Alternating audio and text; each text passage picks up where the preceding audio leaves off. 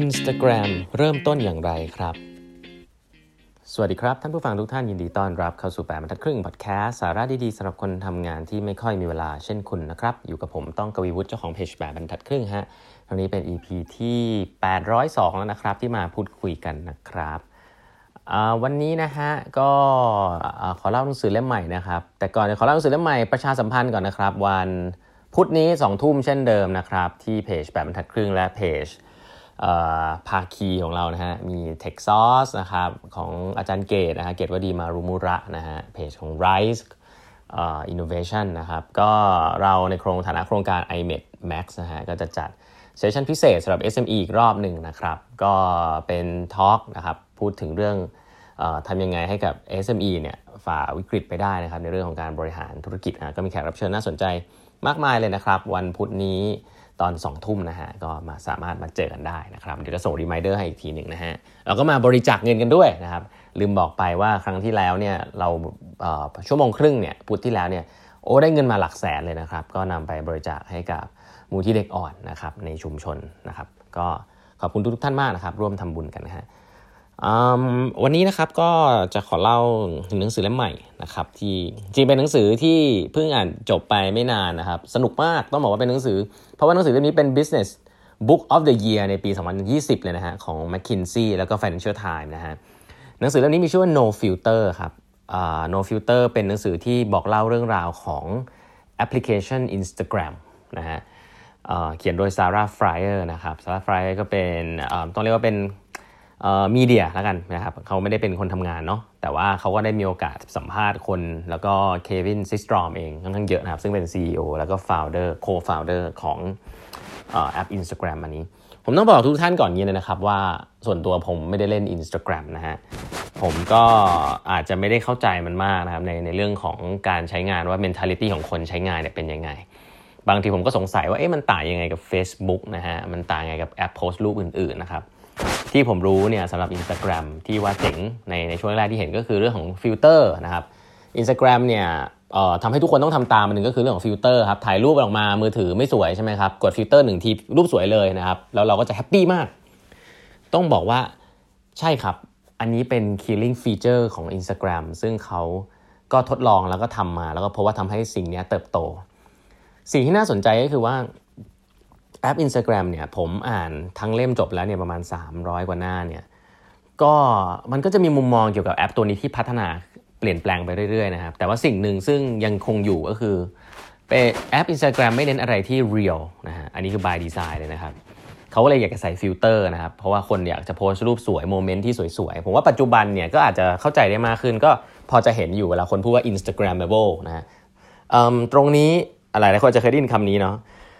มีหลายมุมนะครับที่ Instagramable ถ้าภาษาฝรั่งก็จะใช้คำนี้ Instagramable ก็คือเซตไว้แล้วว่า Instagram ถ่ายรูปลง Instagram จะสวยนะครับ สิ่งนี้ผมเชื่อว่าหลาย ๆ ท่านอาจจะเป็นจะรู้ตัวหรือไม่รู้ตัวนะครับ แต่สิ่งนี้เนี่ยทำให้นิสัยคนเราเปลี่ยนไปนะครับ จริง ๆ แอปเนี้ยเท่าที่เข้าไปดูในหนังสือเล่มนี้มันมีผลกับคนในยุคนี้จริง ๆ นะครับ ในการโพสต์อะไรลงโซเชียลมีเดียที่มัน ต้องบอกว่าที่มันใส่ฟิลเตอร์แล้วผมใช้คำนี้นะใส่ฟิลเตอร์ของความจริงที่เราไม่อยากให้เห็นออกไป แล้วทำให้เหลือแต่ภาพสวยๆ culture นี้จริงๆเนี่ยไม่ได้เกิดใน Facebook นะฮะ culture นี้จริงๆ เกิดใน Instagram ฮะเท่าที่ผมอ่านในนี้นะน่าสนใจแล้วก็มันก็เปลี่ยนพฤติกรรมคนเยอะมาก ถามว่าดีหรือเปล่าเรื่องนี้พูดน่าสนใจหลายๆเรื่องนะครับ ก็แอป Instagram ที่หลายๆ คนรู้จักกันเนี่ยก็จะโด่งดังในเรื่องหนึ่งมาก ๆ ก็คือเป็น เป็นแอปพลิเคชันมือถือ pure อันแรกนะครับ ที่มี valuation ถึง 1,000 ล้านเหรียญนะครับ เป็นยูนิคอร์นภายในเวลาแค่ไม่ถึง 3 ปี ถูกซื้อไปโดย Facebook นะฮะมาร์คซักเคอร์เบิร์กนะครับ อันนี้คือ story ของ Instagram ที่น่าสนใจอีกอันหนึ่งซึ่งหลาย ๆ ท่านอาจจะพอทราบแล้ว คือถูกซื้อด้วยราคาแพงมาก แล้วก็เป็นการซื้อครั้ง acquisition อันใหญ่ครั้งแรกของ Facebook นะครับและทุกๆคนนี่ก็ด่าเลยฮะด่าซักเคอร์เบิร์กว่าบ้าหรือเปล่านะฮะแอปถ่ายรูปอันหนึ่งทำไมคุณถึง ทำไมคุณถึงให้ค่ามันขนาดนั้น1 billion US นะครับ แล้วตอนนั้นเนี่ยจริงๆ Facebook กำลังจะเข้าตลาดหลักทรัพย์ด้วยนะครับ การที่มีอันนี้เข้ามาเนี่ยก็ไม่แน่ใจเป็น story ที่ดีหรือเปล่าด้วย แต่สุดท้ายการจะบอกว่าการ M&A นะครับ การซื้อ Instagram ของ Facebook เนี่ยที่ช่วงแรกนานมากที่เขาปล่อยให้เควินซิสตรอมที่เป็น CEO เนี่ย run บริษัทเนี่ยแยกโดยที่ไม่เข้าไปยุ่งเลยเนี่ย สุดท้ายเนี่ยต้องถือว่าตอนนี้ value ของบริษัท Instagram เองนะครับ ตัวมันเองเนี่ยมีผู้ใช้งานเป็น billion เนี่ยมากกว่า 1 billion US แน่นอนนะครับในปัจจุบัน เพราะฉะนั้นถ้ามองย้อนกลับไปถือว่าเป็นการตัดสินใจที่ในเชิงมูลค่านะฮะถูกต้องมากๆของซักเคอร์เบิร์กครับในวันนั้นที่คนด่ากันทั้งโลก ด่าทั้งซิลิคอนวัลเลย์ว่าบ้าหรือเปล่านะฮะเพราะฉะนั้นอันนี้ก็เป็นจุดสำคัญอันหนึ่งว่าซักเคอร์เบิร์กก็เห็นถึงพฤติกรรมคนในอนาคตที่จะเปลี่ยนไป ที่ถ้าฉันจะแข่งกับ Instagram ฉันยังแข่งไม่ได้เลยนะครับตอนนั้น ก็เลยต้อง acquire นะครับ อันนี้คือเรื่องราวที่น่าสนใจนะครับของของแอป Instagram ตัวนี้แหละนะฮะ แล้วก็จุดเริ่มต้นที่น่าสนใจนะครับคือในซิลิคอนวัลเลย์เนี่ยหนังสือเล่มนี้พูดถึงแถวแถวมหาวิทยาลัยสแตนฟอร์ดเยอะมากนะครับสถานที่หลาย ๆ อันนี้อยู่ใกล้มหาวิทยาลัยมาก ซึ่งจุดเริ่มต้นที่เขาเล่าให้ฟังน่าสนใจ เขาบอกว่าจริง ๆ แล้วเนี่ยเควินซิสตรอมที่เป็น CEO ของ Instagram เนี่ยนะฮะ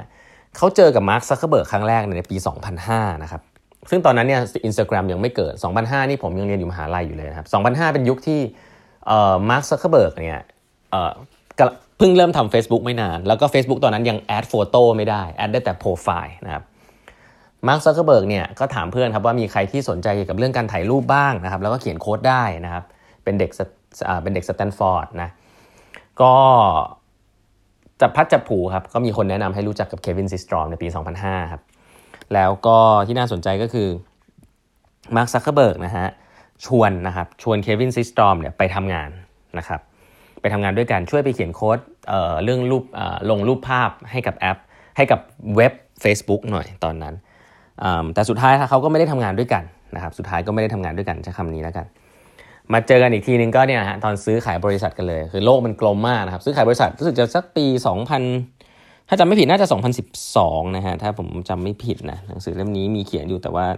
ตอนนี้ไม่มีข้อมูลในมือแต่ประมาณนี้นะฮะ 2012 เพราะฉะนั้นแล้วแอป Instagram เนี่ยน่าสนใจคือว่า founder เนี่ยก็มีความใกล้ชิดกับคนที่ซื้อบริษัทตัวเองไปด้วยนะครับ แล้วก็เกิดเหตุการณ์ต่างๆ มากมาย ไม่ว่าเขาเองเนี่ยจะไปทำงานที่บริษัท Google ก่อนนะครับ แล้วก็ทำงานอีกที่หนึ่งนะครับ แล้วค่อยคิดที่จะออกมาทำสตาร์ทอัพ นะฮะซึ่งสตาร์ทอัพของเขาเนี่ย